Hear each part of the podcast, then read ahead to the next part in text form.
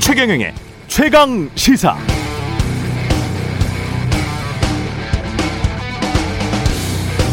회사 임직원이 범죄를 저질러 형이 확정돼 감옥에 있습니다. 그것도 회사 돈으로 뇌물 주고 횡령해 회사 명성에도 큰 흠집을 냈죠.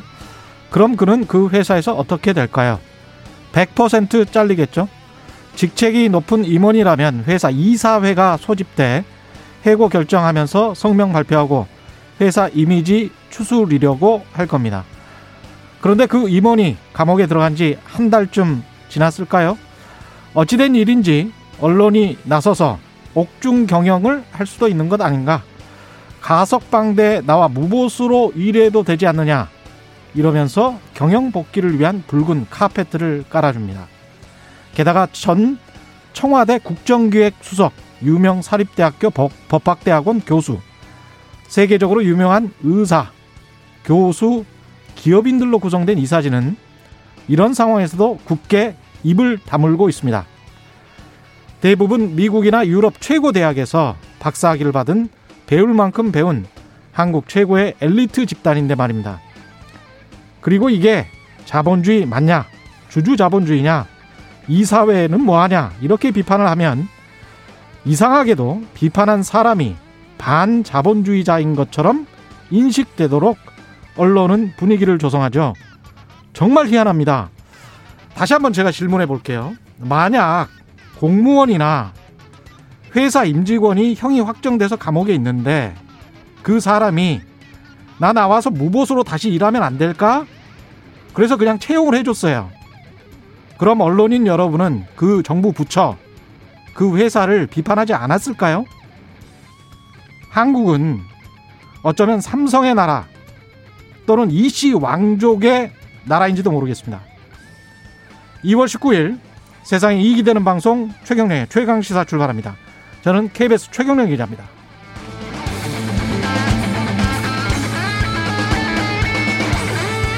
네, 최경련의 최강시사 유튜브에 검색하시면 실시간 방송 보실 수 있고요. 문자 참여는 짧은 문자 50원, 긴 문자 100원이 드는 샵 9730 무료인 콩 어플에 의견 보내주시기 바랍니다. 문자 참여하신 분들에게 추첨 통해 모바일 커피 쿠폰 보내드립니다. MB정부 국정원 불법 사찰 논란 일파만파죠. 어제는 정의당 배준규 의원이 정보공개 청구를 해서 국정원으로부터 받은 당시 불법 사찰 피해 문건을 공개했습니다. 이 문제 어찌 풀어가야 할지 김경협 국회 정보위원장 오늘 1부에서 연결해보고요. 2부에서는 국민의힘 서울시장 예비후보 릴레이 인터뷰, 오늘은 나경원, 조은희 후보와 함께합니다.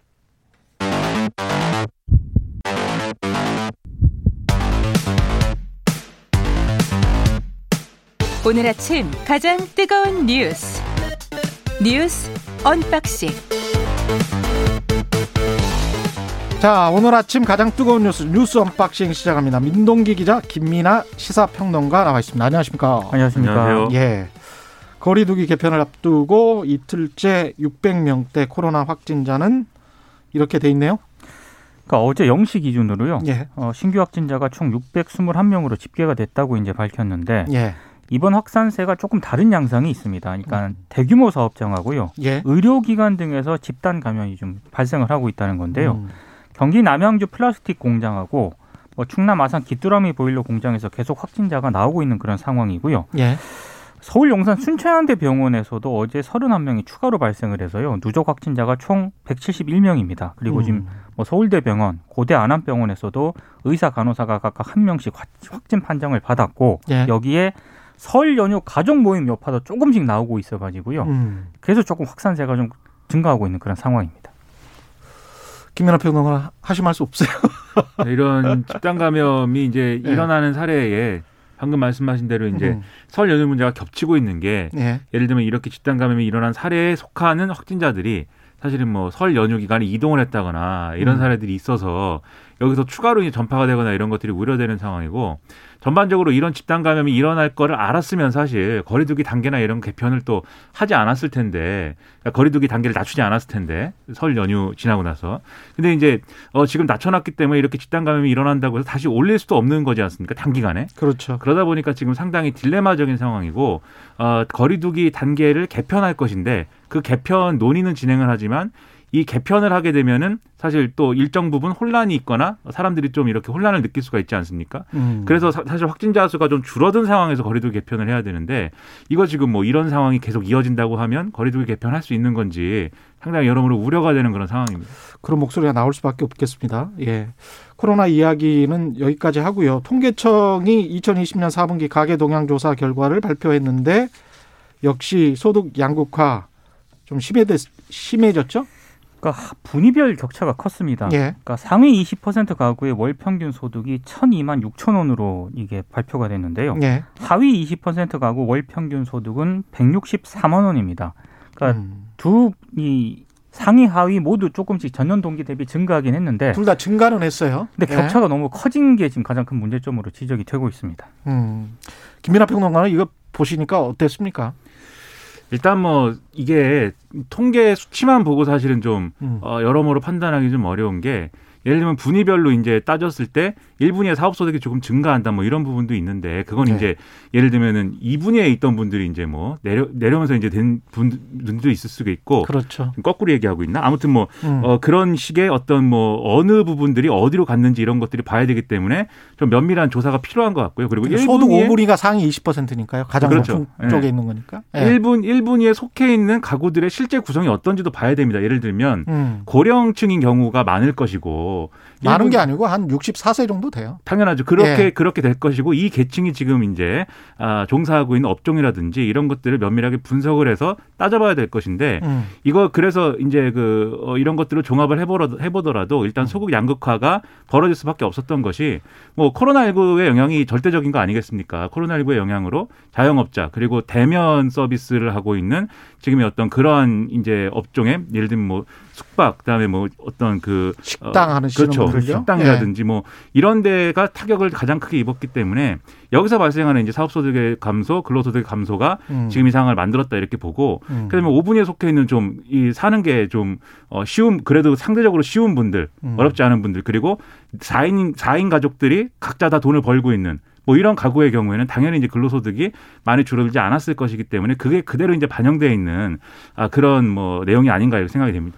이게 근로소득, 사업소득이 모두 3분기 연속 하락했고, 그렇죠. 그다음에 이제 정부 이전 소득은 분명히 증가했을 거란 말이에요. 네. 근데 당연히 이제 실업수당이나 이런 거를 많이 줬을 거기 때문에 네.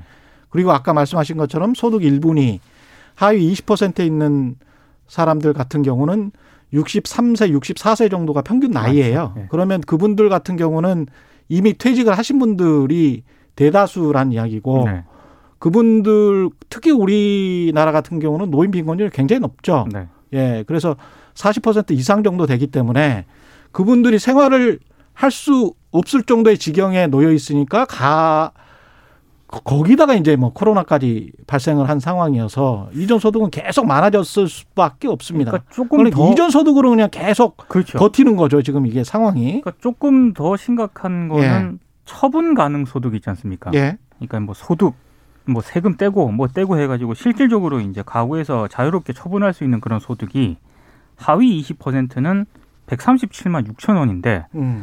소비가 이 162만 원이거든요. 예. 그러니까 월 평균 한 24만 원 정도 적자가 난다는 그런 얘기입니다. 하위 20%는. 예. 근데 상위 20%는 처분 가능 소득이 789만 5천 원인데 소비가 451만 2천 원이에요. 예. 그러니까 정말 단순하게 생각을 하면 월 평균 한 340만 원 정도 흑자가 나고 있다는 얘기인데, 이게 이 갭이 엄청나게 큰 거죠, 지금. 그렇죠. 그래서 이걸 가지고 이제 오늘 보수 언론들의 보도를 보니까 뭐 이런 논리로 구성이 되어 있습니다. 정부가 굉장히 재난지원금이라든가 이런 이제 이전 소득을 발생시킬 수 있는 이런 것들을 지원을 엄청나게 했는데 그럼에도 불구하고 소득 불평등을 막지 못했다. 그렇죠? 그렇기 때문에 네. 이것만 가지고는 해법이 아니고 경제를 잘 살려서 뭔가 이렇게 실제로 일자리를 늘리고 그다음에 그걸 위해서 기업들의 어떤 좀 기업들이 활동하기 좋은 이런 상황을 만들어줘서 규제를 완화해라. 그렇죠. 아, 예. 규제 완화와 시장 원리를 작동시켜야 한다. 뭐 이렇게 가더라고요. 고기를 잡아다 주지 말고 고기를 잡을 수 있는 방법을 알려줘라. 뭐 이렇게들 이제 갔는데 이게 일반적인 경제 상황이면 뭐 이런 논조도 있을 수가 있다고 봅니다. 그런데 앞서도 말씀드렸듯이 이렇게 소득 양극화가 된 결정적인 원인은 지금 코로나19거든요. 코로나19인 상황에 어떻게 경제 활성화를 할 것이고 어떻게 기업하기 좋은 환경 을 만들어줄 것인가. 이건 상당히 고민스러운 지점이고 기업 문제가 아니라 자영업자들이 좋은 상황을 만들어줘야 되는데 그건 당연히 이제 방역 정책과 상충하는 어떤 문제가 있지 않겠습니까? 그래서 이런 것들을 고려하지 않고 지금 이제 보도를 하고 있는 것은 좀 너무 이렇게 자신들의 어떤 논조 프레임에만 맞춘 보도가 아니냐 이런 좀 생각이 많이 들었습니다 오늘은. 이런 생각도 하게 되는데요. 사실 이제 미국 트럼프 대통령 그 재임 기간 동안에 법인세를 인하를 해줬단 말이죠. 그리고 상당히 많은 기업 규제 완화 정책을 했어요. 실제로 미국 연방 정부에 기업 규제와 관련된 그 문건이 몇 페이지나 될 것 같습니까? 페이지 숫자까지 지금 상당히 학구적입니다. 여기가 지금 8,000페이지가 넘어요. 그러니까 기업에 관한 규제들이 굉장히 많은 나라인데 트럼프 대통령이 또 그 기업 규제 완화를 엄청나게 많이 한 것도 사실이에요. 굉장히 많이 했는데 그래서 소득 격차가 줄어들었냐? 늘어나 버렸단 말이죠. 그렇죠. 이게 지금 왜 이런 현상이 발생하는지에 관해서 고민을 해야 돼요. 이게 단순히 규제 완화해주고 법인세 인하해주면 법인세를 내는 기업들은 보니까 엄청나게 큰 플랫폼 IT 기업들 빼고는 우리나라 같은 경우에 법인세를 내는 기업들도 사실은 한 60% 정도밖에 안 될 거예요. 왜냐하면 적자가 나거나 한계 기업으로 영업이익이 이자 비용에도 못 미치기 때문에 그런 기업들은 대부분 법인세를 낼 게 없어요. 내려고 해도. 그렇게 되면 이 격차는 결국은 규제 완화를 해서 플랫폼 IT 기업들이 엄청나게 팽창하면서 오히려 부가 집중이 되고 있는 그런 결과를 보여주고 있는 거거든요. 지금 산업구조가. 참 이게 문제입니다. 거기다가 사실은 사람들이 불평등을 느끼고 있는 그 마음속에 가장 큰 부분은 사실은 소득 불평등도 있지만 가장 큰 건 부동산으로 인한 자산의 격차거든요. 한국의 이 자산 격차 특히 부동산으로 인한 중산층이 굉장히 얇아진 거 그리고 그렇게 중산층이라고 느끼지 않고 있는 것. 그게 굉장히 큰 문제죠. 사실은 자산 격차가 좀 크다. 그게 오히려 더 큰 문제로 지적돼야 되지 않을까 그런 생각이 들고요. 그다음에 S님 빚내서 집 샀는데 빚내서 생활하기 힘드네요. 비슷한 말씀하셨습니다. 코로나19가 불평등 양극화를 더 심화시켰습니다. 신현수 민정수석 파동 이야기해 볼까요? 어제 휴가온을 냈다고 청와대가 밝혔고요. 주말 보내고 22일쯤 복귀할 예정입니다. 사의는 아직 철회하지 않은 것으로 지금 알려지고 있고요. 일단 일부 언론에서는 여권에서는 이 신 수석에게 사의를 거둬들일 것을 지속적으로 설득을 하고 있는데 그만두겠다는 뜻이 확고하다 이렇게 보도를 하고 있습니다. 뭐 해석은 좀 엇갈립니다. 청와대는 어찌됐든 여권 인사들도 지속적으로 접촉해서 만류하고 있기 때문에 신 수석이 정상적으로 복귀하길 기대하는 그런 분위기인데 근데 정작 그 검찰 고위 간부 인사안이 자신과 조율되지 않은 점에 굉장히 충격을 받았기 때문에 더더군다나 이 안을 또 문재인 대통령이 재가하지 않았습니까? 이거에 따른 좀 충격 때문에 사회를 고집할 수도 있다 이런 전망이 나오고 있고요. 오늘 동아일보를 보니까 이 신현수 수석의 가족을 잠깐 인터뷰를 했던데 이미 사의 표명 전에 사직한다는 얘기를 사전에 했다 이렇게 전하고 있습니다. 김미나 평론가 박범계 장관이 좀 뭐랄까요? 그 안타깝다는 식의 발언을 한 거죠. 그렇습니다. 어제 이제 국회 법사위에서 이 문제를 이제 얘기하려고 그랬는데 국회 법사위는 이용구 차관이 뭐 고열이 난다 이래가지고 파행이 됐습니다. 고열이 나면 바로 코로나 얘기로 넘어가기 때문에 파행이 될 수밖에 없겠죠. 그걸 또 꾀병이냐 아니냐 두고 이제 입씨름을 했는데 아무튼 그래서 박범계 법무부 장관이 이 자리에서는 이 얘기를 못하고 법무부로 이제 되돌아가서 이제 기자들 만나서 한 얘기입니다. 그래서 참으로 마음이 아프다. 앞으로 보다 더 소통을 하겠다. 또 민정수석으로서 계속 이 대통령의 이제 보좌를 같이 하기를 진심으로 희망한다. 이렇게 얘기했고 또 검찰 인사와 관련돼서 이제 충분히 좀 협의를 하지 못한 것을 인정하느냐라고 질문을 기자들이 하니까 예. 그건 다소 미흡했다고 생각한다라고 일부 시인을 했습니다. 그리고 신현수 수석을 얼마든지 따로 만날 용의가 있다고도 해서 뭐 주말에 만남이 이루어지는지 이런 것도 좀 관심사고요.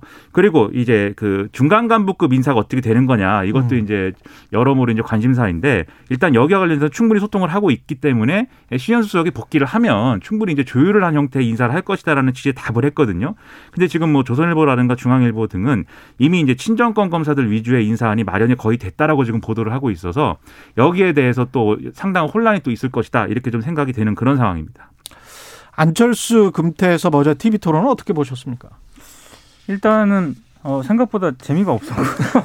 재미없었어요? 네, 개인적으로 좀 재미가 없었습니다. 지루했다는 그런 생각이 좀 들었고요. 예. 주로 이제 금태섭 후보가 공격을 하고 안철수 후보가 상대적으로 여유 있는 모습을 좀 보이려고 했는데 부자 몸조심하는 거죠. 예. 예. 간혹 그 금태섭 지키기만 해도 되니까. 금태섭 후보가 질문을 했을 때 이 표정에 여전히 경직된 그런 표정이 좀 드러나서 여전히 TV 토론은 좀 익숙하지 않은 그런 듯한 모습을 좀 보였습니다. 예. 그러니까 다소 TV 토론에 있어서는 여전히 좀 서투른 모습을 보여준 게 사실입니다. 안철수 그렇죠? 대표가. 예. 그런데 중요한 건 이게 사실 유권자들이 볼 때 이 관심을 가지고 보는 지켜보는 국민들 또는 지지자들이 볼 때 뭐 새삼스러운 뭐 그런 모습이 아니거든요. 뭐 새롭게 느껴지는 게 아니고 이미 이제 그럴 것으로 예상을 많이 했을 겁니다. 그렇기 때문에 어제 정도의 토론이면 오히려 이제 안철수 대표는 선방했다 이렇게 보는 분들도 있어요. 그리고 홍준표 전 대표는 아주 치켜세웠던데요. 그렇죠. 옛날에 안초딩이라고 놀린 것에 대해 사과하고. 아주 뭐 장족의 발전이라고 아니, 이렇게 칭찬을. 과거에 비해서는 굉장히 좀 여유롭게 진행이 됐죠. 네, 그렇죠. 그런 부분이 있는데. 하셨겠죠, 뭐. 예. 그렇죠. 굉장히 준비를 많이 했다는 얘기도 있고. 그런데 어쨌든 금태섭 전 의원은 또 금태섭 전 의원대로 자기의 어떤 소신이라든가 그다음에 어떤 중도적 지향 이런 것들을 많이 이제 내보이기 위해서 심지어 퀴어 퍼레이드 얘기까지 하면서 퀴어 퍼레이드에 우리 같은 중도적 정치인들이 가야 된다. 이런 얘기까지 하면서 자기의 어떤 지지층, 즉 중도에 쏠려 있는 지지층들에 대한 어떤 그러한 또 호소를 했거든요. 여기에 대해서 또 안철수 대표는 그 광장에 이렇게 모여서 퀴어 퍼레이드를 하는 게 불편한 분들도 있는데 그런 분들도 생각해야 되지 않는가 이렇게 하면서 좀 피해갔는데 이건 또 보수적인 유권자층을 고려한 그런 답변 아니겠습니까? 그렇죠. 과연 지금 자기가 어필하고 싶은 지지층이 어딘가를 보여주는 그런 토론이었습니다. 두 분의 지점이 약간씩 달랐던 것 같습니다. 뉴스 언박싱 민동기 기자 김미나 시사평론가였습니다. 고맙습니다. 고맙습니다. 네, KBS 1라디오 최경련의 최강 시사 듣고 계신 지금 시각 7시 37분입니다.